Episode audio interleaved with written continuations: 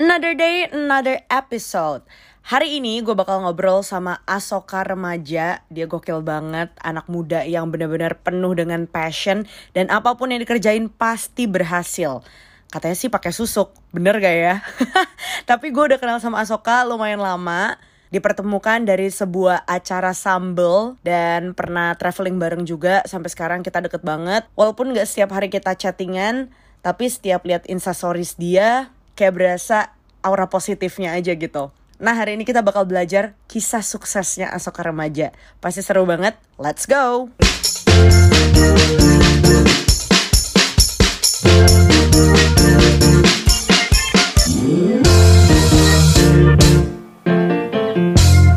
Hai warga podcast, sekarang gue lagi bersenggak Kamu jadi gugup?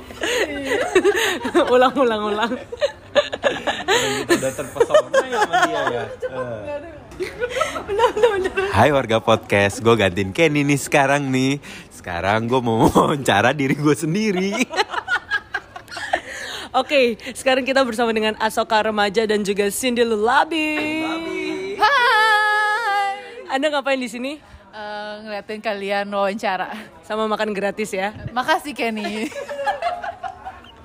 Oke, hari ini topiknya adalah keberhasilan dari no brand plan. Terus udah gitu ada apa lagi bisnis Anda? Kolagen, pangsit, sambal, jual diri Nah, dari semuanya paling laku apa? Diri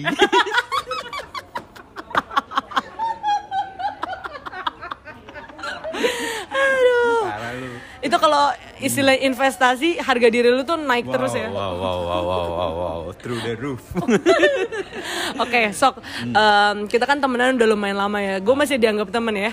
Bukan sih, bukan sahabat. Oh, Iya. gemes. Anyway, kita lagi mau ngomongin soal no brand plan. Ini kan kayak Soal lagi. Iya, asoka remaja, otak dibalik no brand plan gitu kan. Ini kan no brand plan ini lagi melejit sekali. Cici gue mau beli serumnya padahal nggak punya tanaman. Itu gimana sih konsepnya? Tapi gue penasaran sama awal dari lu bikin no brand plan ini sih. Awalnya ngapain lu bikin bikin kayak beginian? Soalnya lu kan tiba-tiba banget tuh suka sama si tanaman-tanaman itu. Terus bisa sukses sampai semua orang nyariin serum lu cuy. Jadi ya awalnya sih eh, sesimpel gue pengen benerin rumah, terus eh, bikin green corner di rumah. Oke. Jadi beli tanaman 1, 2, 3, 4, 5 Terus gue pelihara Terus ngelihat mereka tumbuh, mereka kembang Seneng. Jadi menurut gue itu seperti terapi. Oke. Karena sebelumnya kan gue traveler tuh Keliling ke mana-mana terus gue dipaksa untuk tidak berpergian. Ya. Dan gak punya kerjaan apa-apa Ngurus tanaman ternyata itu jadi bagian terapi. Oke. Nah, dari situ juga ketagihan. Dan apa namanya eh, berhubung gua anaknya suka pamer, pamer ke IG story, IG story kan, ditawar lah itu tanaman yang gua piara, yang gua ra- bagusin lah itunya. Beli modalnya 12.500 bisa jual harga 75.000. Wow.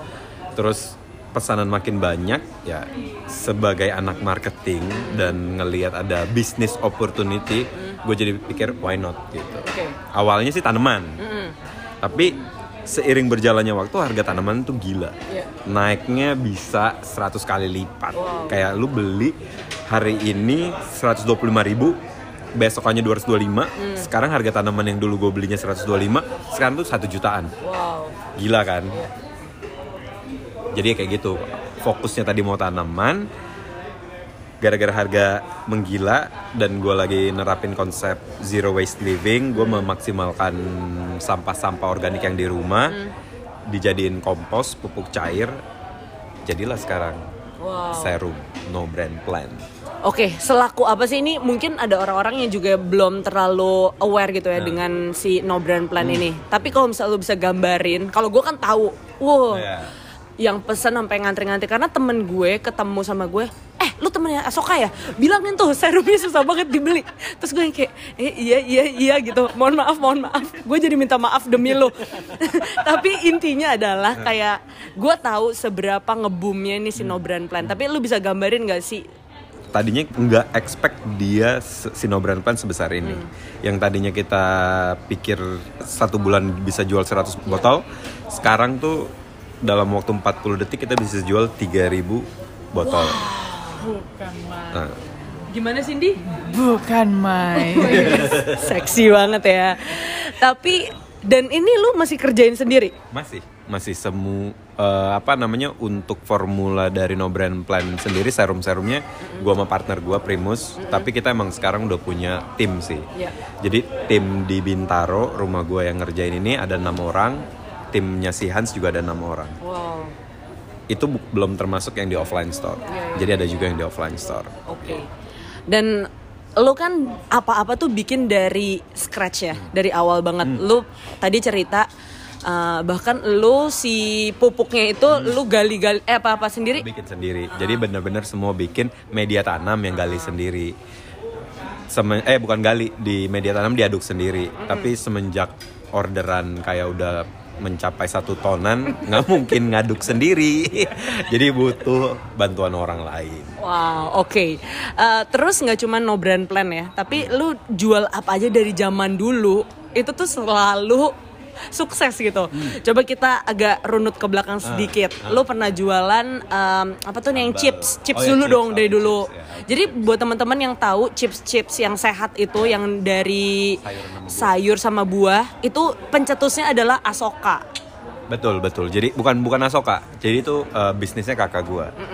Cuman gua melihat nih ada opportunity. Iya. Jadi pada saat itu tuh emang orang lagi mulai eh, jadi vegan, terus mu- mulai nyari option makanan sehat. Iya. Dan kakak gua waktu itu diajak eh, kerjasama sama partnernya. Dan pas gua lihat produknya dan gua rasa, ma beda. Belum banyak orang bergerak di eh, bidang ini healthy chips gitu dan gue lihat ini tuh bisa jadi opportunity dan waktu itu gue bilang sama kakak gue yaudah Ci gue jualin gitu. jadi dari bazar ke bazar dan itu laku banget gila Sampai sekarang lu masih dapetin hasil ya kan? Ma- masih Wow. masih Karena satu chips itu aja satu kotak itu bisa ratusan ribu. ya 100 125 ribu sampai eh, 400 ribuan Dan sekarang resellernya udah nggak kehitung dari seluruh Indonesia. betul dan kita udah masuk ke kayak eh, Grand Lucky Hero yang kayak gitu-gitu jadi Oke. Itu chips. Chips. Abis itu lu pernah juga ada di satu masa tiba-tiba dia beli kompor segede-gede bagong karena dia punya sambal tiba-tiba terkenal. Nah itu coba ceritain juga. Eh, jadi itu eh, dari dulu emang gue kan emang suka masak, suka eksperimen dan gue tahu masak mm, makanan gue enak, Iya. gitu. Jadi eh, Betapa pedenya dia bukan? nggak nggak nggak. Ini nih nih, kalau misalnya jualan sesuatu lo harus percaya Iya, sama betul. produknya, gitu. Kalau misalnya ngomong sama gue, gue nggak nggak mungkin kayak ya makanan gue nggak enak, gue pasti akan bilang Iya. sambal gue terbaik gitu. nggak mungkin, bukan nggak mungkin ada mungkin yang terbaik, tapi gue bisa lah top Iya, 3 iya, lah kayak gitu. Nah si sambal ini sebenarnya tuh gue bawa waktu itu keliling pulau eh, Indonesia ke Kalimantan ke NTT karena waktu itu sebulan jadi gue bawa. Ternyata waktu itu eh, ketemu temen gue yang kerja sama sama Kemenpar bawa travel blogger. Iya. Nah travel blogger ini ternyata teman-teman gue sendiri. Nah di situ gue bagi, kan nggak mungkin kan gue nggak bagi. Iya. Gitu. Pas bagi mereka langsung bilang sok ini enak banget, mau dong kalau lu jual, mau dong kalau lu jual. Gue mikir kayak, hmm, boleh deh gitu. Opportunity lagi tuh. Opportunity lagi. Jadi eh, gue biar nggak tahu ya, kayak no brand plan, terus si pangsit, terus si sambel. Aim gue tuh bukan awalnya bukan cari cuan di situ, cuman kayak buat sharing aja nih buat orang-orang gitu. Iya. Eh ternyata high demand, terus ya gitu balik lagi gue liat opportunity, ya gue open PO gitu. Dan Sampai sekarang masih. sekarang sih sambel enggak Eh, tapi kayak kemarin ada beberapa yang mau order gue open PO tapi sekalinya open PO bisa 1000 sampai 2000 botol Jar ya? sih iya itu sih yang gue belajar juga dari Asoka ya. Dia selalu all out dan apa ya kayak ya udah sekalian nih lu mau sekalian give the best atau enggak sama sekali iya gak sih? Betul betul betul nah terus ada juga lu suatu saat jual pangsit. Dari pangsit cuman ratusan doang per hari. Sekarang berapa? Sekali PO bisa 4000 sampai yang kemarin 8000 wow. Gue lagi bayangin muntul-muntul pangsit 8000 Oh, iya. kayak tangan lu agak encok nih. Ya, dulu sih pas yang ratusan masih ribuan masih sendiri sih. Cuman sekarang sekalinya PO bisa sampai 4000 sampai 8000 gue udah ada bantuan. Gitu. kayak jempol di kelingking kelingking di jempol kayak iya iya Gimana yang jempol gitu, oke lu pernah berpikir gak sih apa yang lu kerjain itu selalu berhasil Hmm. gue sampai kayak kapan ya Asoka gak berhasil Fail. eh, fail gitu kayak nggak pernah gitu lu pakai susuk ya Sebenarnya jangan bilang-bilang ya. Iya. Setiap gua ke gunung. kagak anjir, kagak gua gak percaya susuk. Gue percayanya eh, selalu ini sih be kind to one another. Jadi selalu baik ke orang-orang baik yang lu kenal maupun enggak dan gue percaya karma gitu. Apa yang lu tabur apa yang lu tuai. Seperti tadi gue cerita kan. Jadi ada masa di mana gue emang mempertanyakan kenapa nih kok gue eh, selama corona malah ngerasa rezeki gue tuh lancar banget. Bener-bener lancar kayak nggak ada resiko mulai dari yang no brand plan nggak ada Iya. resiko pangsit nggak ada resiko kolagen nggak ada resiko terus sambel nggak ada resiko gitu. Apalagi kita kan sistemnya PO gitu jadi orang udah pasti beli. Dan orang tuh percaya sama lu. PO kan berarti barangnya belum ada tapi lu harus bayar full dulu gitu. betul betul. Itu dia itu dia. Nah eh, gua berpikirannya apa ya yang gua lakuin ini kok sampai sekarang rezeki gue lancar banget nah setelah gua tilik balik ke awal-awal corona. Awal corona itu gua ngebantu mendistribusikan hampir 50.000 masker tanpa gua ambil untung sama sekali. Jadi eh, orang-orang kan dulu satu masker dari dunia teks retex tuh dijual belasan ribu sampai lima belas ribu. Padahal tuh modalnya lima ribu, lima ribu lima ratus. Dan gua berhubung gua punya rezeki lebih waktu itu, jadi gue pertama beli dulu masker dari mereka dan dari situ gue distribusin ke orang-orang yang butuhin. Gue ngambil untung sama sekali.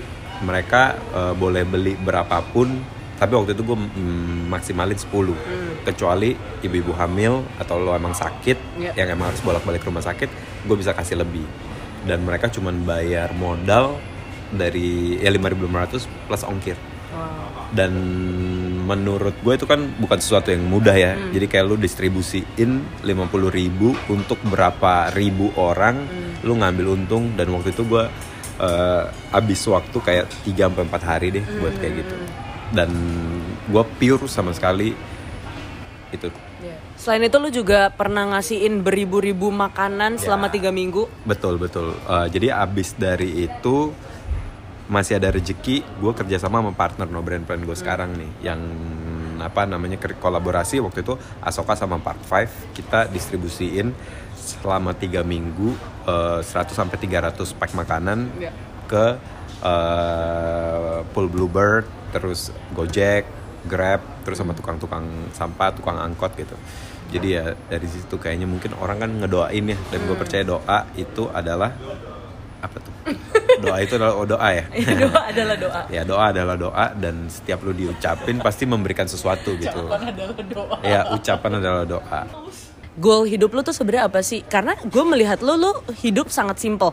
Baju-baju ini ini aja. Sekarang masih pakai sarung, sepatu itu itu aja ya kan. Bahkan lu potong rambut sendiri. Bener bener bener. Dan ke mana-mana lu pas masih pakai eh, ojek online gitu. Apa sih sebenarnya tujuan hidup lu? Tujuan hidup gua s- jadi kalau lu nanya tujuan hidup gua itu adalah pertanyaan gua dari gua SMP. Gua selalu mempertanyakan, buat apa sih gua lahir di dunia? Buat apa sih gini gini? Kenapa gua begini? Kenapa gua gitu? Pertanyaan itu selalu ada Iya. dan gue tuh sampai mikir kayak eh sampai stres gitu.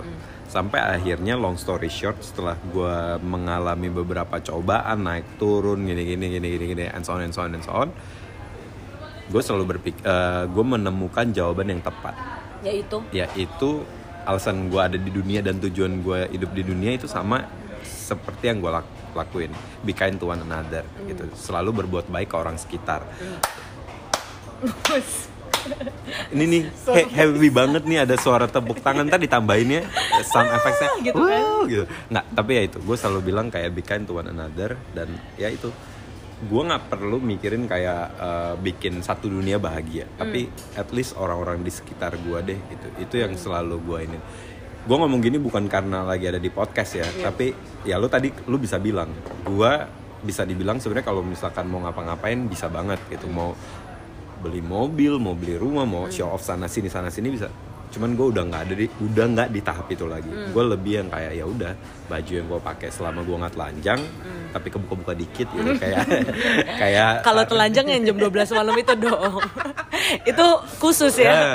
Ada jilat-jilat lagi. Eh, jadi ya jam tangan gue nggak pakai gue potong rambut juga potong sendiri gue lebih pilih kayak gue eh, nabung untuk ya itu bagi-bagi ke orang-orang sekitar yang membutuhkan sesimpel itu sih jadi ya lu bisa lihat dari dari kita per- ketemu pertama kali ya sampai sekarang gue ya udah gini-gini aja gitu nggak nggak pernah yang kayak gimana gimana Wow.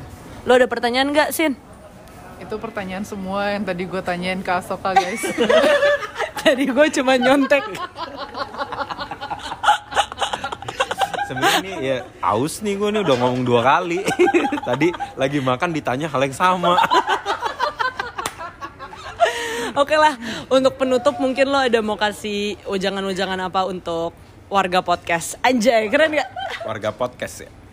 Terus berjuang. Covid emang susah tapi lu harus cari celahnya. Kadang ya kadang manusia itu emang harus ada di posisi yang seperti ini. Gitu di posisi yang kayak eh, nggak bisa ngapa-ngapain sampai lu tuh bisa unlock eh, potensial baru gitu. Terus jangan pernah menyalahkan situasi kondisi gitu. Tapi belajar untuk beradaptasi ngelihat semua opportunity gitu. Jadi di situ lu dari sini nih lu bisa lihat kalau lagi bikin bisnis, lu networking, lu minta tolong teman, lu bisa lihat tuh mana teman yang emang mau ngebantuin, mana yang nggak kayak gini kan. Podcast diajak, oh ya udah, real friend. Real friend, I'm your best friend bro. Yes. Ujung-ujungnya jual diri lagi. Karena itu yang paling laku. Oke lah, cukup sekian. Cindy mau ngomong? Makasih ya kan udah jadiin gue ikutan di podcast